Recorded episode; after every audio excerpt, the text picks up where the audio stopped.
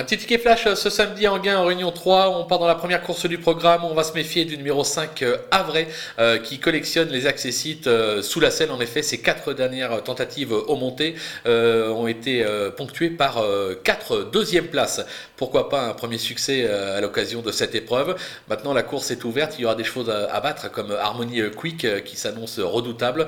Mais je pense que c'est possible, surtout avec Eric Raffin comme pilote. On va donc le tenter, gagnant et placé.